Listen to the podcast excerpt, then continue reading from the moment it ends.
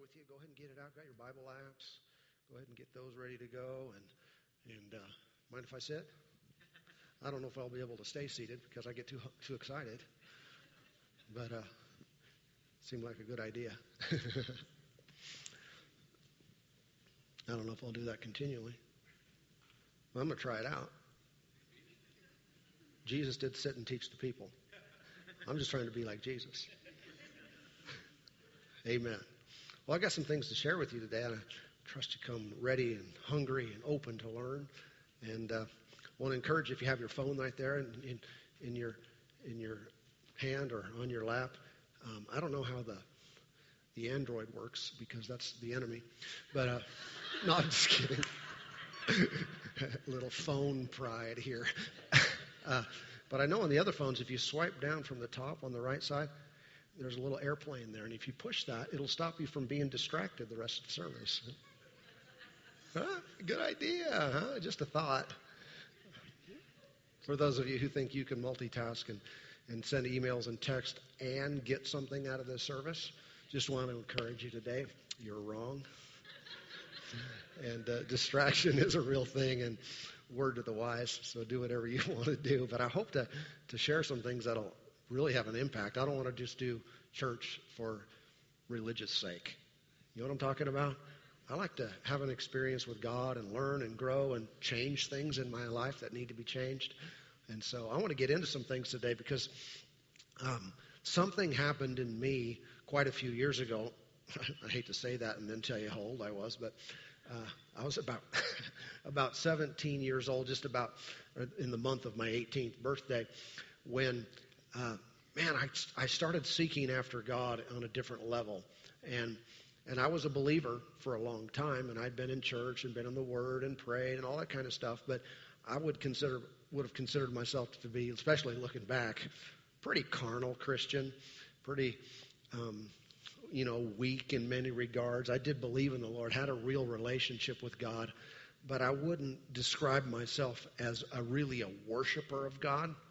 Um, and and something happened in me. I sought the Lord, and and what what He did in me is so powerful, and it's it's just it makes me think about it even to this day. I, I, I shared with you a few weeks back how there was a point where I became so hungry for God's Word, and I got it through teaching. I heard some teaching that actually opened this book up, and it made my life go boom and awesome. But you know, before that ever happened, something else happened.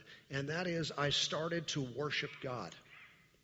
I start I don't mean I never had at all, but I did on a whole nother level.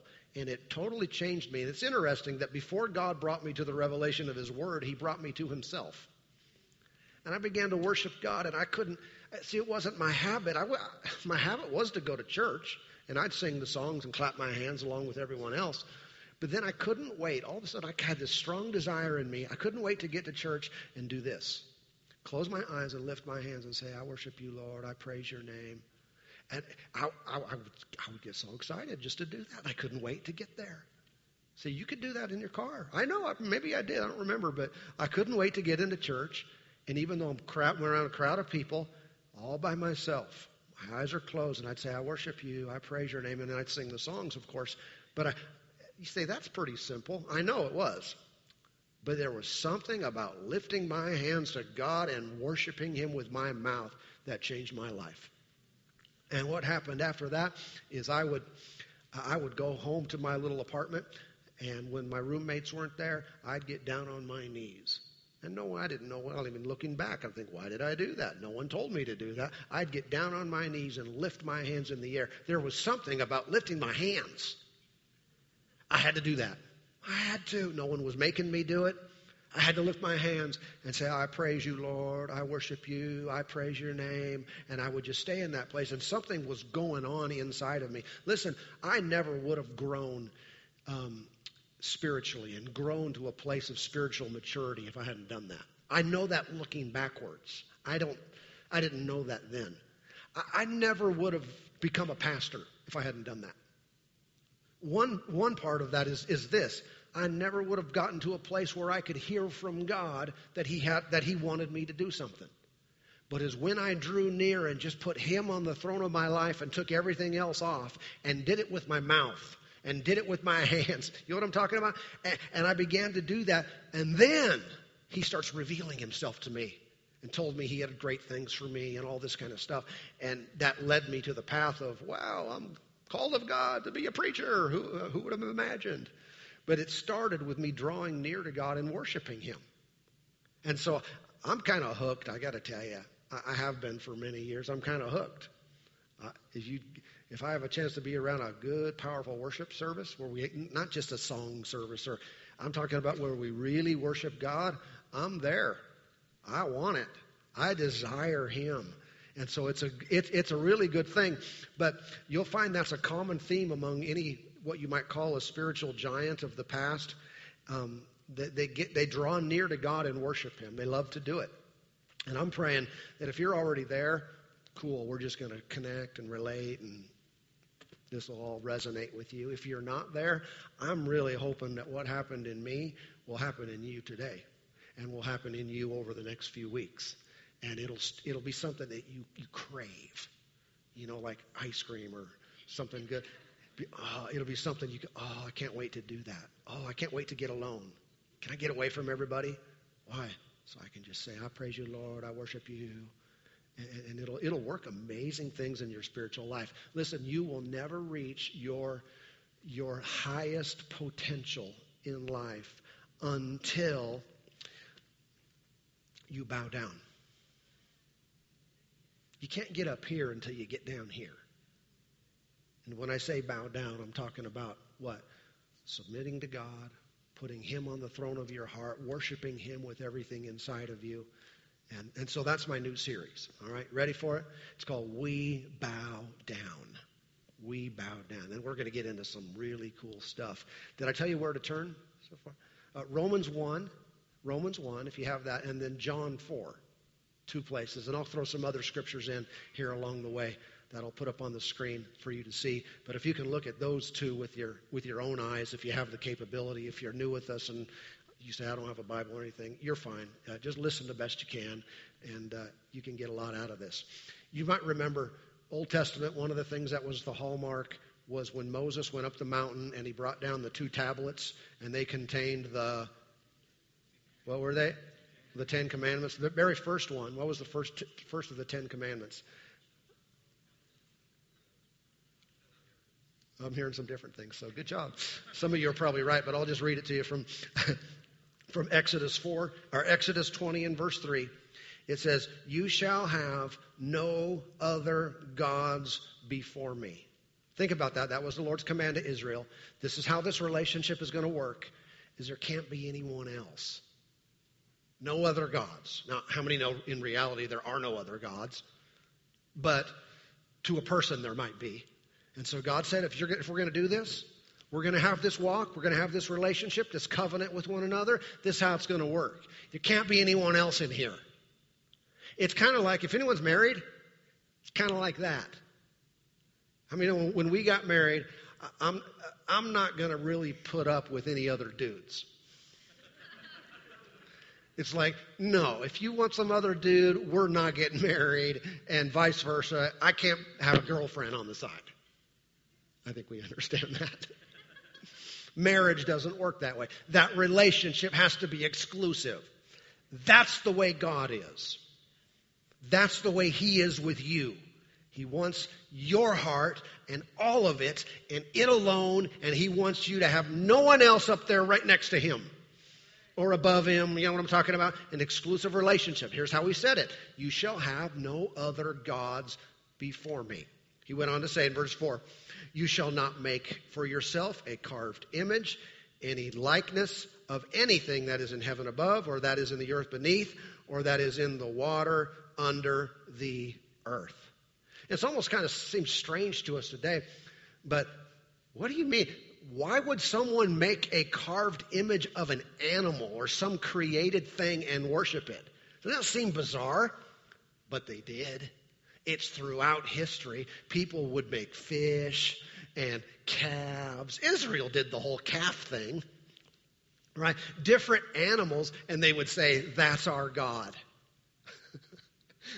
It almost seems ridiculous, but that's how the devil works to twist and replace God in someone's life. We're not going to replace it even with an angel. I guess that's happened too. People have worshiped angels, but we're going to replace it with a, an, a calf or with a fish or with some kind of some kind of animal, and it, people fall for it. That's what happens when the heart gets darkened and clouded. People do ridiculous, crazy things and think it's a good idea at the moment. So the Lord told them up front, by the way, this relationship, no, we're not doing the image thing. We're not doing the idol thing. You can't have being a fish. or some other kind of thing that you create to worship. Now, I know in our day, at least in our society, that's not really a strong temptation. But people still do fall for the trick of setting up animals and other created things in too high of a place in their life. It gets preached as almost like you and an animal are equal. Uh, no, you're not. God created you to have a relationship with Him forever. You are not in the same category. And, and when people begin to elevate the created things to the place of God, it becomes a problem whether or not it's created as a you know, as a physical idol or something like that, we have to watch out for this reality. Okay? The things that we think would be unimaginable, no one would ever do it, people do it. Okay, did you find Romans? Romans chapter 1. Uh, same principle here that Paul is writing in the New Testament now, after Jesus was raised from the dead. He said in verse 21 about peop- these people, he said, Because they knew God, they did, because although they knew God, they did not glorify him as God, nor were thankful. So think of a scenario. We're talking about a person who knows who God is. In other words, the light has come, the revelation of, has come of who God is, what He is, what He's like, His character, His person, but someone does not glorify Him as God. They say, We know who you are, but we're going ahead and going to glorify something else as God. Not you, you're God, we know that, but we're not going to give you that rightful place in our hearts. That's what they did. Okay, that's a temptation for us today as well, by the way. Come to church, read your Bible, you know, pray, listen, and, and, and learn about God, but then not give Him the place as God, not glorify Him as God. Some people will glorify Him, but not as God. What happens when an individual does that? Their life goes down. It is possible, I've said this before, for someone to come to church and leave worse. It's possible for someone to come to church week after week after week and month after month after month and leave at the end of that in a lower position spiritually than they were when they came. All right? Even if good things are happening, even if good things are said. I'm not talking about you know preaching wrong things. And the way that happens is, well, you know, I taught a couple of weeks ago, one of them is being a hearer of the word and not a doer. Hear it and don't do it, hear it and don't do it, you deceive yourself. But this is another one right here is what happens is when people hear of God but don't acknowledge him as God. They don't give him that place. Then I didn't we didn't finish reading, but their heart gets darkened. Here, here's what it says. No, nor were thankful, but become became futile in their thoughts. Their foolish hearts were darkened. And so I kind of think of it like like the, the light bulb that uh, you know, you, you have some of you have light bulbs in your house that you can adjust gradually. You can turn them up full or you can dial the knob and it'll just kind of get darker and darker and darker as opposed to on or off, all on, all off. I think our hearts are that way. When I hear God, I know Him as He is, and I don't acknowledge Him in my life as God, then click, click, 89, 88, 87. I don't really know what's happening because it's so gradual. You know, they could dim these lights in here very gradually. None of us would really even know what happened. Okay? Click, click, click. And if I keep doing that year, month after month, or maybe year after year, all of a sudden my brightness, maybe I used to be at 90 and now I'm at 70. Or maybe now I'm at 50. And all of a sudden I have all kinds of crazy ideas. I have crazy thoughts. My believing friends tell me I'm going off the deep end, but I think they're deceived. I think they're wrong. I think they just don't see things like I do, clearly like I do. But the reality is, is every time I didn't glorify Him as God in my life, my heart was darkened a little bit more. My understanding got confused. And before you know it, I'm going to be an advocate. I'm going to be a, what do you call it, an activist for something crazy, for something that's totally wrong. I've got to give God that rightful place in my life. It's the only thing that makes this relationship work. Okay, let me, let me keep reading here. Verse 22 Professing to be wise, they became fools. So, what, what are they saying? I'm the smartest person in the room. I know things. Their, they, their profession is that they are smart, they are wise people. But in the middle of it, they're being more and more foolish. Verse 23 they changed the glory of the incorruptible God into an image made like corruptible man, birds and four footed animals and creeping things. So here they are, elevating the animal world above God. Uh, verse 24, therefore, God gave them up to uncleanness. Doesn't mean God wanted them to be unclean. Uncleanness, you know, is sexual perversions. Um, uncleanness is a spirit. Remember, Jesus would cast out unclean spirits out of people. He, God gave them up. He didn't want them that way, but He said, hey, you want to go down this road? I guess go ahead. But the reason God let them do it, let them go there, is because He revealed Himself to them, and they said, yeah, whatever. He said, in the lusts of their hearts, to dishonor their bodies among themselves who exchanged the truth of God for the lie and worshiped and served the creature rather than the creator who was blessed forever. Amen. And so in our lives now, there is a need to glorify God and be thankful. Now watch. I want you to, I want you to catch this language I'm, I'm using. You have to do it. If you know about him at all, you have to.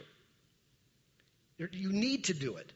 What do I mean I need to do it? I need to do action. I need to be actively doing something that acknowledges and glorifies and thanks God for who he is and what he's done.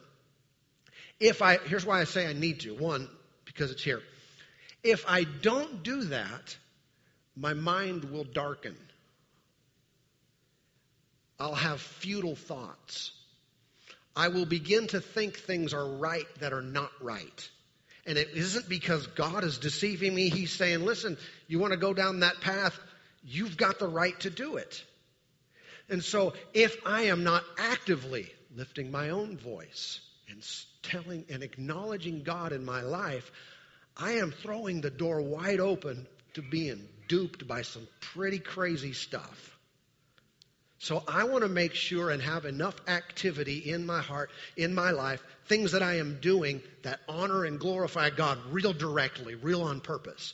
Because if I will, then I'm not going to give any space for any other thing to take that, that, that place that only God can have, that exclusive relationship. Everybody okay? Seems really quiet in here today.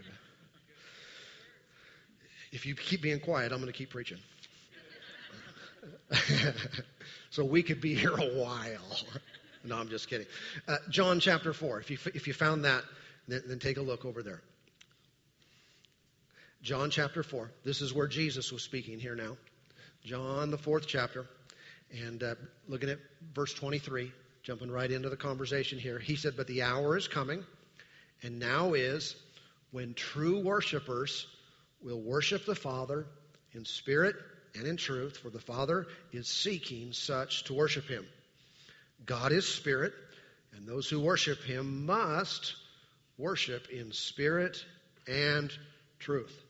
So consider what Jesus said and think what, what must exist for this statement to be true. If Jesus said the Father is seeking true worshipers, those who will worship a certain way, then there must be phony worshipers, false worshipers, fake word, something else that's not in the true category must exist. Otherwise, Jesus would just say, the Father is seeking worshipers. No, he clarified it with the adjective, uh, the adverb, the something. Oh, that would be a, yeah. She's my English help over here, so I speak like an intelligent person. I try to. Uh, uh, you know what I mean? Uh, there must be a condition that would qualify a person as being a true worshiper.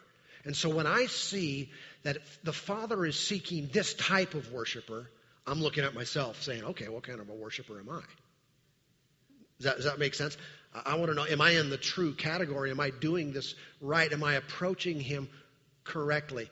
I, I can tell you right off that it's really clear for me to see that if someone is going to worship God, then he has to be the most important person in that worship, as opposed to me, my preference, what I like.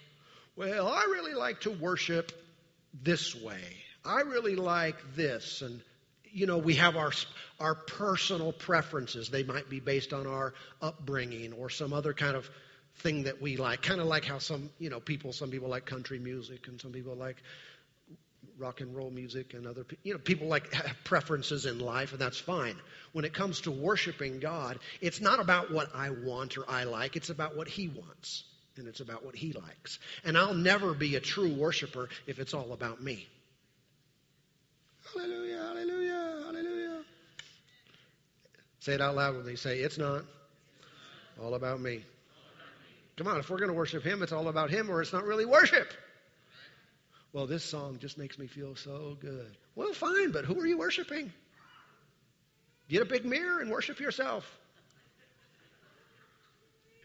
Amen. Is he glorified? Is he magnified in your life? That's the question we should ask. When what we're doing church, it's not whether I like it per se or don't like it. It's does God like it? You know, nowadays, because we side note to everything else I'm saying, because we live in the day of offense, how everyone is licensed to be offended at everything.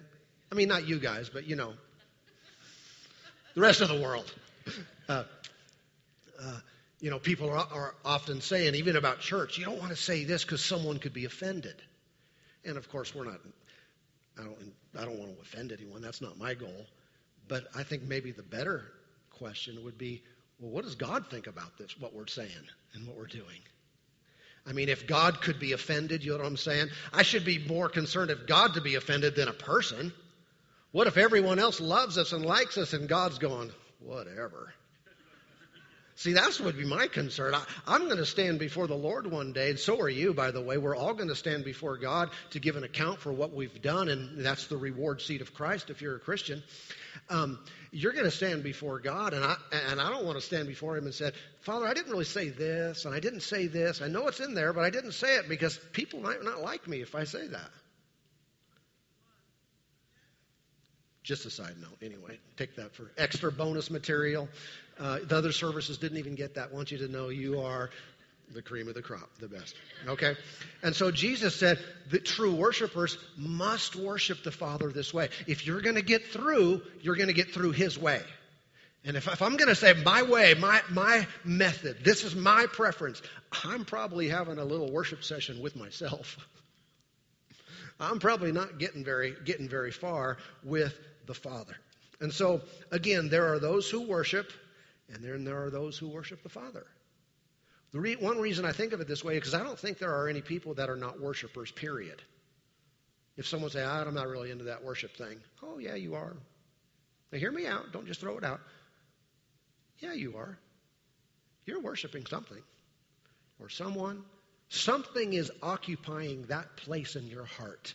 Something is being lifted and magnified and adored by you. Even if you don't sing a song to it, even if you don't raise your hands or bow your knee to it, there is something that is occupying your heart, and it really is the object of your worship. And someone said, Well, I don't understand. Why does God require us to worship Him? Think about it this way if you don't, he knows that if you don't worship him, you're going to worship something else. And if you worship anything else but him, that's not going to go well. It's going to be a corrupting factor in your life. It'll harm your health. It'll harm your relationships. It'll hurt you in so many ways. So he said, You put me in that place, and I'm going to guarantee you're going to be all right. Because you're, you're, you're connecting with the author of life, with the Father who loves you more than anything else on this in, in creation. And if you give him that place, ooh, you're laughing. You let anything else get in that place, you're in trouble. Really? Now, watch. When Jesus got baptized, remember? He got baptized by John in the Jordan River, and then immediately he went out into the wilderness, and it was the time of temptation. He fasted for 40 days, remember that? And Satan came after him, tempted him in three different areas. Remember what one of them was? Satan tried to get Jesus. He said, If you will bow down and worship me, he said, Then I'll give you all the kingdoms of this world. He knew that's what Jesus was after. He said, I'll give them to you if you'll worship me. Satan still works that way. Try to replace your worship of God with Him. Now, it might not be we have a little devil statue that we worship, but it has to do with putting anything else in the place of God. That's how Satan went after Jesus. Think about that. Jesus, he went after him that way. But I like his response. Of course, this is how we should respond as well. He used the word.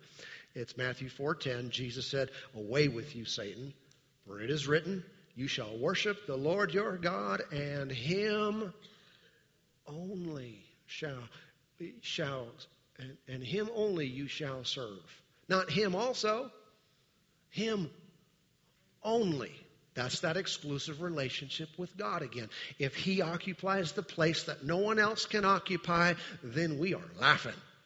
But if anything else gets in there, and the devil will work night and day to get you and me to place something else in that coveted, holy place in our hearts that only God can live in or is supposed to live in. Amen. Amen. Colossians 3 5, Paul said this.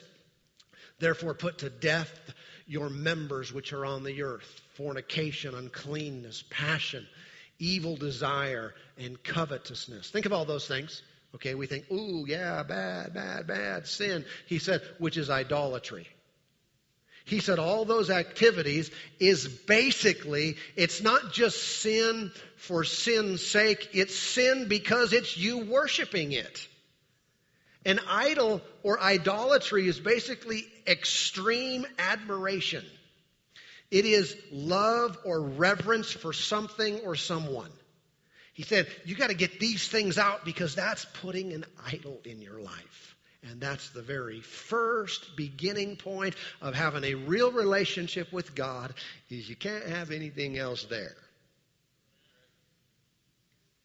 Amen. I remember years ago here, uh, seeing people wear baseball, uh, baseball, baseball shirts, T-shirts that had a baseball saying on them, and it, the saying was, uh, "Baseball is life." And uh, I was, you know, I'm a baseball fan. I like to watch it and, and so forth. But I, have never forgotten that. That was long, long time ago. I don't know if any of you had those shirts do you still have one? Yeah, okay. Anyway, but people put different football, golf, or whatever their hobbies are, their things they like, is life. And I've never forgotten it because I thought, no, I'm going to enjoy a good game, but no, baseball is not life. It cannot be that absolute and hold that place. You see what I'm saying? If I'm going to have a relationship with God, a true one, a real one, none of this phony baloney playing religion, playing church, a real sold out relationship with God, here's the only way it works God is life. Scripture, New Testament says Christ, who is our life. Right? He has to hold that place. It can't be anything else. There, the baseball's fine, just keep it down there. Yeah? I've heard people say this over the years. Uh, um, parents have described their kids this way My children are my life. Well, that can't be, you guys. That's going to be a problem. It's going to be a problem for your kids. Or sometimes maybe when a, a spouse is battling an incurable or, or, you know, a serious disease of some kind, and they'll say, a husband will say, man, she is my life. Or a wife will say of her husband, you know, with thoughts of losing them or something, they'll say, man, he is my life. Listen, that is a wrong way to think. That will actually be a hindrance to this whole thing working. They can't be your life. Do you love and appreciate them? Of course. But only one person can hold that highest place, and He is our life. Does that, does that make sense? See, this is, I don't know what it's like in you, but this is a heart issue with every one of us, and we need to be honest with God, before God, with ourselves. Again, I don't think there are anyone, any, any people who don't worship at all. Everyone worships something. We are worshipers by design. We give our attention, our devotion to something. People continually stand up and speak out for something. And when it's not God, that, that space gets occupied by something else. Unless I intentionally get in and like I said with me, I said, I have to get to church. I have to sing that song. I have to close my eyes. I have to worship him. I, have to get my, I have to worship him. See, if I would have not had done, had done that at that point, something else would have got in that place in my heart. When you know this is working in you and you see this clearly, you have, meaning you have understanding, it's time to giddy up. I, highly want to recommend something today that you start that you up the game of your worship life of God starting now. Lest, because of a revelation of how God is and how He thinks, get pushed aside and understanding begin to get darkened. Something else will occupy that space in your life and you'll worship baseball or something.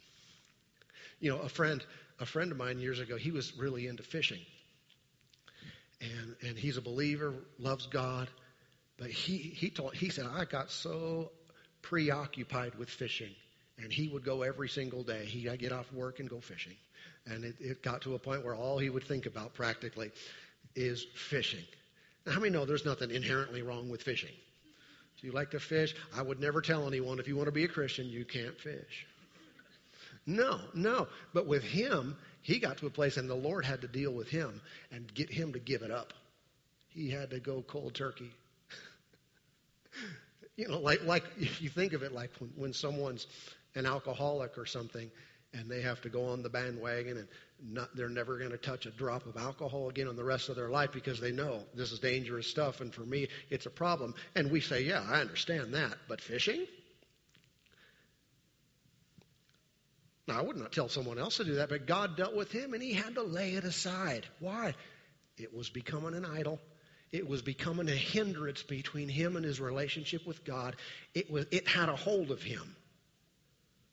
So I don't know what might get a hold of you. I know there are different things in life that can be a, a problem to us. Sometimes money is an issue.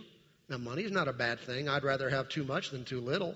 But how many know sometimes people fall in the trap and money becomes the, the object of their affection? Their devotion is giving to acquiring it and, or maintaining it. It can be, it can be a problem. It can be things like, like sex. Sex becomes the object of some people's worship. That's all they think about. They think about it day and night, and it become, it occupies their minds. And listen, I imagine some, some guys in here, maybe, maybe some ladies too, but understand how things like pornography get a hold of you. And it becomes, it becomes something that you can hardly go very long at all, and you have to think about it. It's occupying a space in your life that needs to be filled with God. Let me take a side journey here just for a moment. There is there's different methods of getting free from things that you don't like to do or you like or you know you shouldn't do. Um, one of them is to just to try to say no, no, no, you know, say no to drugs, that kind of thing. Just say no. Sometimes that works. Sometimes that's not so easy. Another way to do it is to, is what I'm talking about here is you occupy that space that that holds with something else. So when I would normally do one thing, I'm going to engage myself in something else that displaces it. It pushes it out. And in this case, I can I could recommend that you say, you know, take 30 minutes. Hold on to your seat, but just take 30 minutes and close your eyes and, and, and say, There is no one else but you. There is no other God but you. I will serve no one else and nothing else but you. Lord, I, I magnify you in my life. I worship you and you alone. Every word you can think of and say, No other God but, but you. Lord, be glorified in my thought life. Be glorified in what I look at. Be glorified in this in my life. And do that intentionally, almost as a workout. God knows what you're doing. Say, it feels fake. I don't care. You're, you know what's going on. He knows it's not fake. You're forcing the issue. It's like I'm going to lift weights and push past this barrier. I can't seem to lift more than I've always lifted. And you push yourself, right? So those who, who like to bodybuild and so forth, push yourself past it. You do it. We can engage our relationship with God until all of a sudden there's no space for that thing that I've been struggling with for so long. Hallelujah. Extra bonus material for the third service again.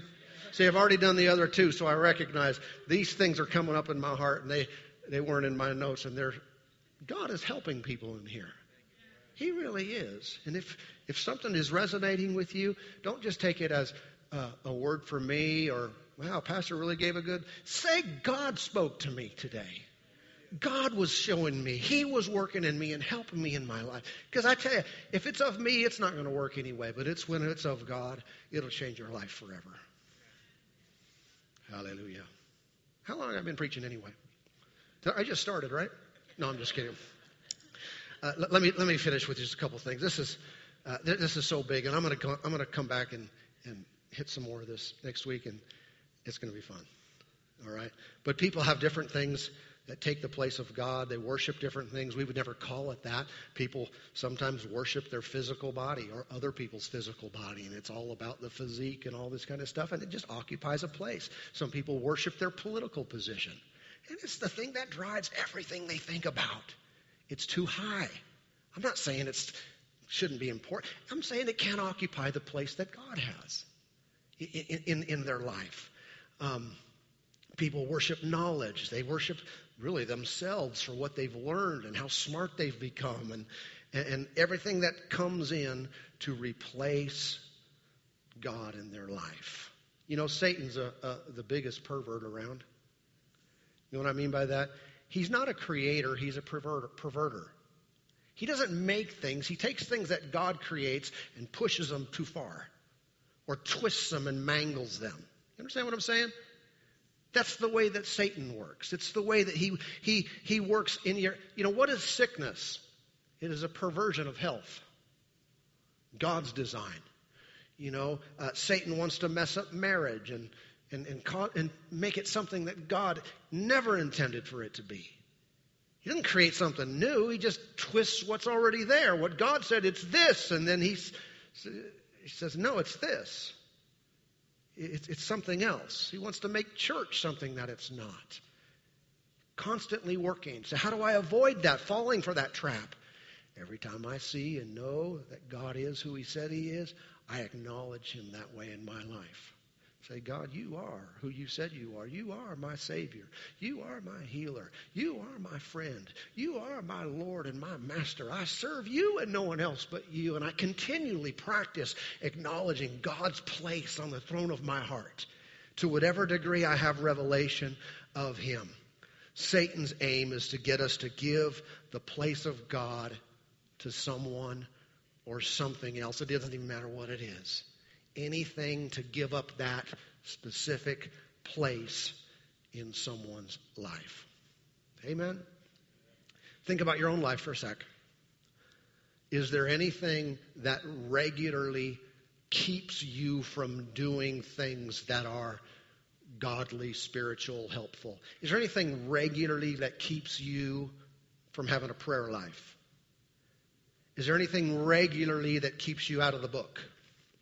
Is there anything regularly that keeps you out of church or keeps you from serving or keeps you from giving? If these kind of things happen on a regular basis, even though they in and of themselves might not be wrong or sinful or evil or anything like that, when they occupy that space and all of a sudden your time and attention and focus is always shifted away from God because of this activity, this event, this involvement, then that thing is in the danger zone.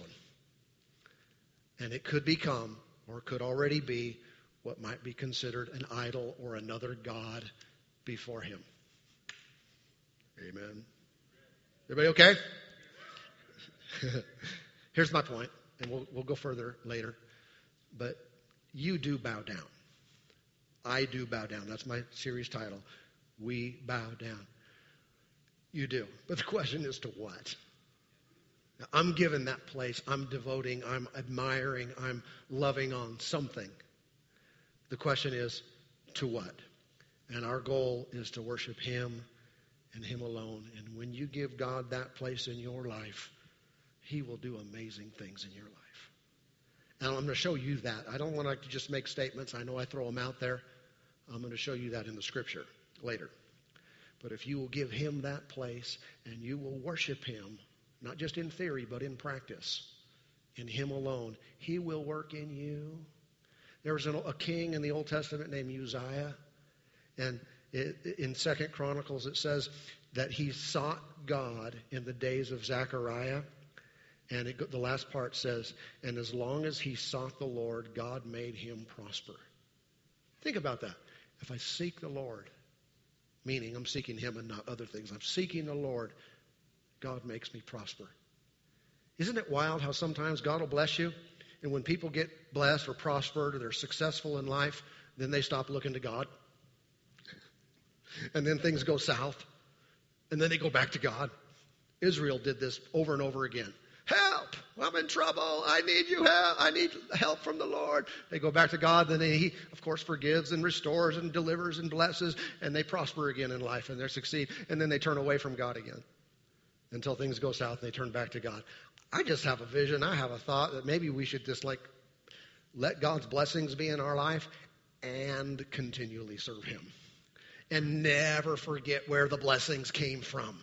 Never forget that God is good towards us. We didn't earn it or deserve it or are entitled to it, but He blessed us with His favor by His choice. Amen. Thank you, Lord. Well, say it out loud with me today. Well, say whatever you want. say, it, say it out loud with me if you can. Say, I will keep the Lord God, the Father who loves me on the throne of my heart all my days. Father, no one else but you. I will have no other gods before you. I will serve you and only you and adore you and only you all the days of my life. You alone are on the throne of my heart. Amen. Father, thank you for working in our lives today. Thank you for your peace. Thank you for your victory. Thank you for showing us and revealing to us your ways, your love, your kindness.